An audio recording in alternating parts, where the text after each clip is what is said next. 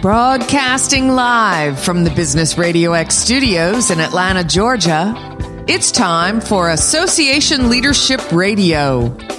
Now, here's your host.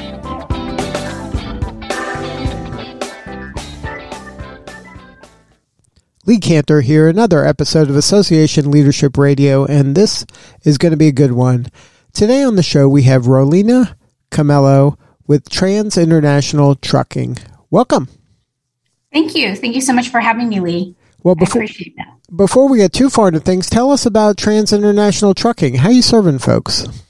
So what we do is we do container drayage. So all those containers at the port of LA and Long Beach, those big ships that are there, our trucks go in and we pull those containers out. And we bring them to local distribution centers here in Southern California.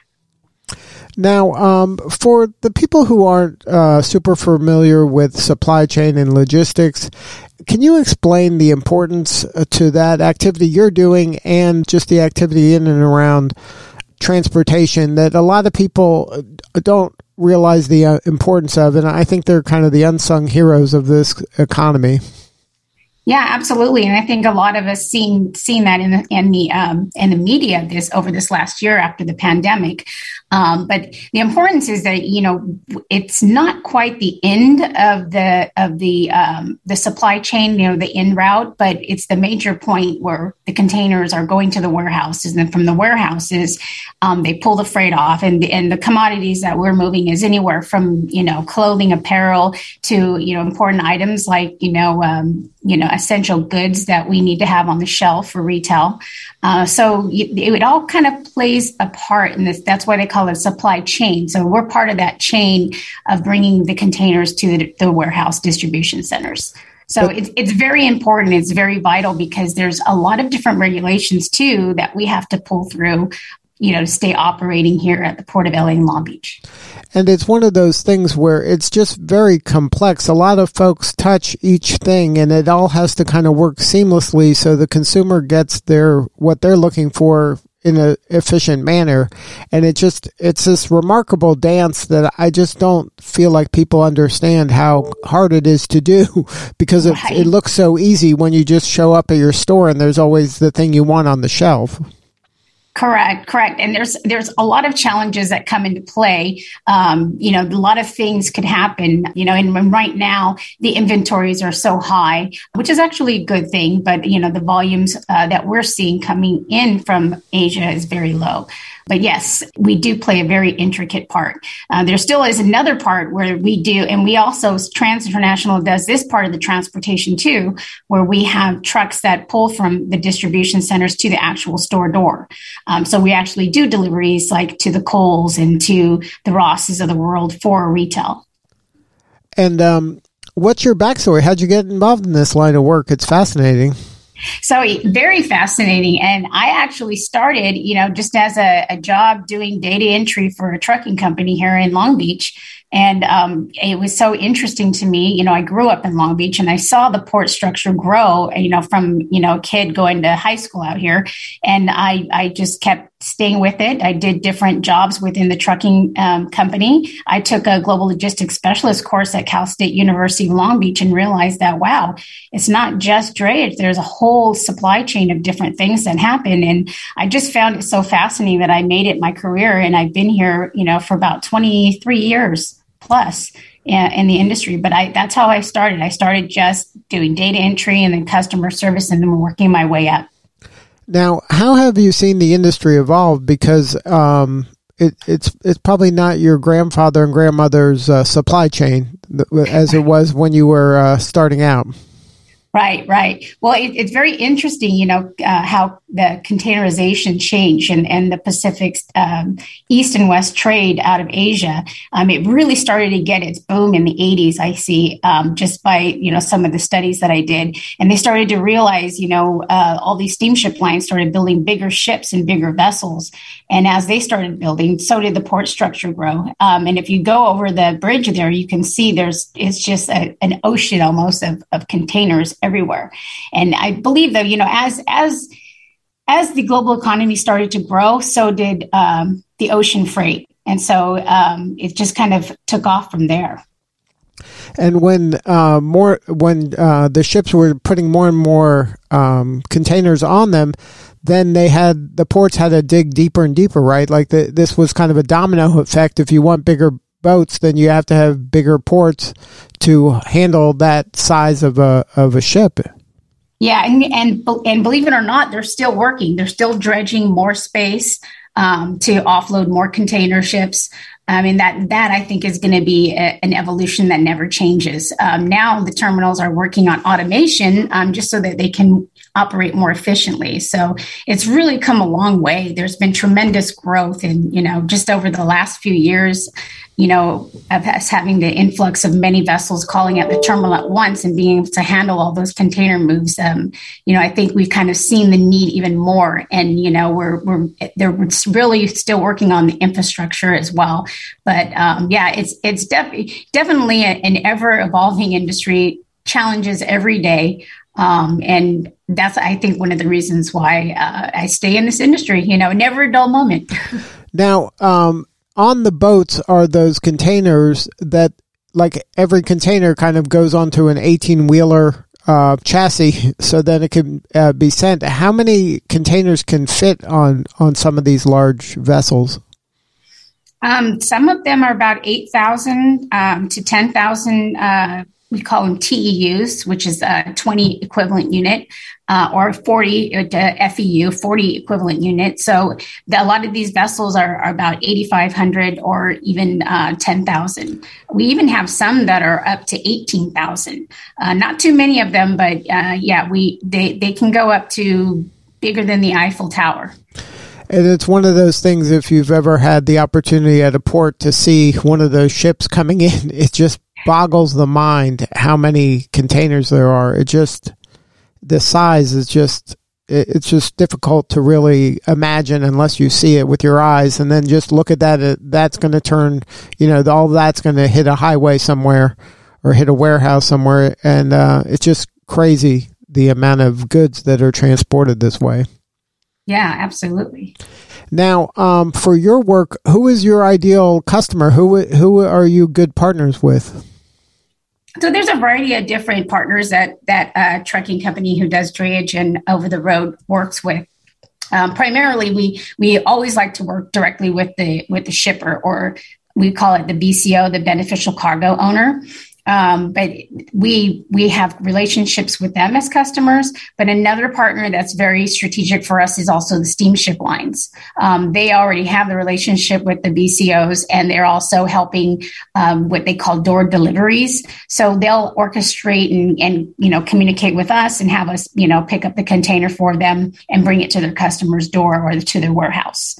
So it's kind of between those two, and then there's also another party which is a freight forwarder, and and they actually contract freight as a third party through uh, the steamship lines, and so they they can also be a customer of ours as well. So the, it, it, kind of gets a, a you know it, there's a broad spectrum of, of, folks that we work with um, that need their containers delivered, and usually you know um, it filters right down to the BCO, which is why that's th- those are our major players.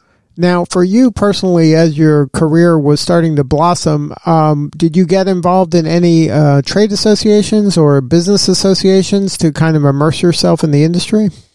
Yes, I did. In fact, that was um, that was one of the, the the key things that kind of opened my eyes to you know so many different facets of the industry. Um, and um, the first trade association that I signed up for was the Los Angeles Transportation Club. And I've always been a big believer on staying involved in a lot of these social networks and associations because you you meet other colleagues in your field as well as others that are in other fields and you learn about their challenges and, and we start to work together. And I, I feel that from right now in 2022 compared to 1998 we've opened up our eyes and we've all working together as a team to try to you know have the cargo move fluently and try to help each other help each other if that makes any sense. But I, i've always been big on pushing folks to you know come to these meetings learn about what each other is doing learn about what challenges are ahead and then also learn about each other's successes and how we can you know operate our business more efficient Yeah, I think that's great advice, especially to young people that are new to an industry. Uh, it's such a wonderful way to kind of learn more about the industry and also demonstrate some leadership by getting involved and volunteering and meeting colleagues that could help you get your next job or, um, you know, just really influence your path in your career. Yeah, absolutely. And and that's kind of what happened. And through the years, I've made some really great friends, great connections, and business connections as well. So now, um, uh, in in the association you're a member of today, are are you taking up leadership positions? Like, what's your roles in them? So, so now I'm involved in the FTA, which is a foreign trade association. Um, one of the board of directors for that um, that conglomerate, and they're they're primarily of customs house brokers. Um, so they handle all of the legalities of cargo that's moving from overseas here, and then also export and import side. So um, that, this is an organization that I just became involved in over the last few years, and it's been kind of uh, it, it, hasn't there hasn't been a lot of activity because we've all been working from home so it's been a lot of zoom calls uh, meeting with the team. Um, but you know they're a great organization for me. I've learned so much about some of the challenges that they have um, overseas with factories and such and um, what customs is doing as far as clearing cargo and things like that um, another association that I'm involved with in um, I'm not a board of directors, but I'm I'm a very active member is the Harbor Trucking Association. Um, that that organization is a key player for you if you are in the drayage business. And it's because they they do a lot of of battling for us um, you know over rules and regulations that we don't even know about that's coming our way. Um, you know i hear there's there's about a hundred new laws passing um, you know monthly almost for uh, against our trade and we don't even know about them. So it's very good to stay involved and keep you know our company abreast of what challenges are ahead so that we can make sure that we operate efficiently. Yeah that's a key point that lot of these associations are advocating for the people that are doing the work in the industry because sometimes uh, politicians are making rules and laws that impact your industry and they don't really understand maybe the full scope of the ramifications of some of those rules and laws.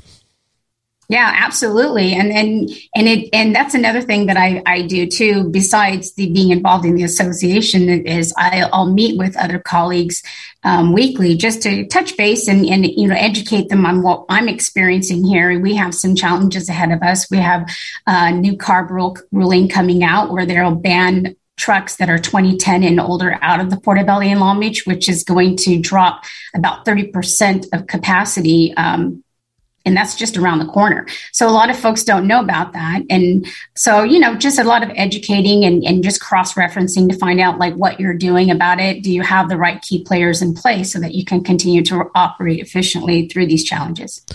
Yeah, education is so important. And it's also, um, you have to get ahead of these things because I, I see it so many times that that uh, rule is passed or regulation is passed, and they don't understand the unintended consequences of that. you know, a couple years down the road, and then all of a sudden everybody's scrambling, and they're like, "How did this happen?" You know, it could be one sentence in a big, you know, uh, legal proceeding that happened, and all of a sudden now it's a fire drill for everybody.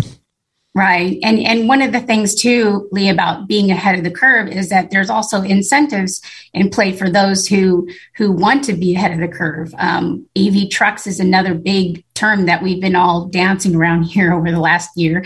Uh, electric trucks. Um, uh, years ago, it was LNG. It keeps getting more and more um, complex, and uh, we have a, a, big goal to hit zero emission here in the next five years. Uh, so you know, it's it, I always find it fascinating educating you know myself so that I can educate my team here at Trans International on what regulations are coming up and then what options do we have for electric vehicles and electric trucks, um, and then how's that infrastructure going to look? How's it going to roll out? What days and, and what locations are they looking at putting this infrastructure in place? So there's a lot of things that you can do, and I feel like knowledge is key, and it's it's almost like you're investigating every day on on what new things that you can do and what things you can take advantage of as well. Now, um, what other trends do you see kind of moving ahead in the trucking uh, world? Uh, you mentioned uh, electronic vehicles. What are you seeing any of these autonomous vehicles popping up, or is this kind of still a uh, science fiction dream?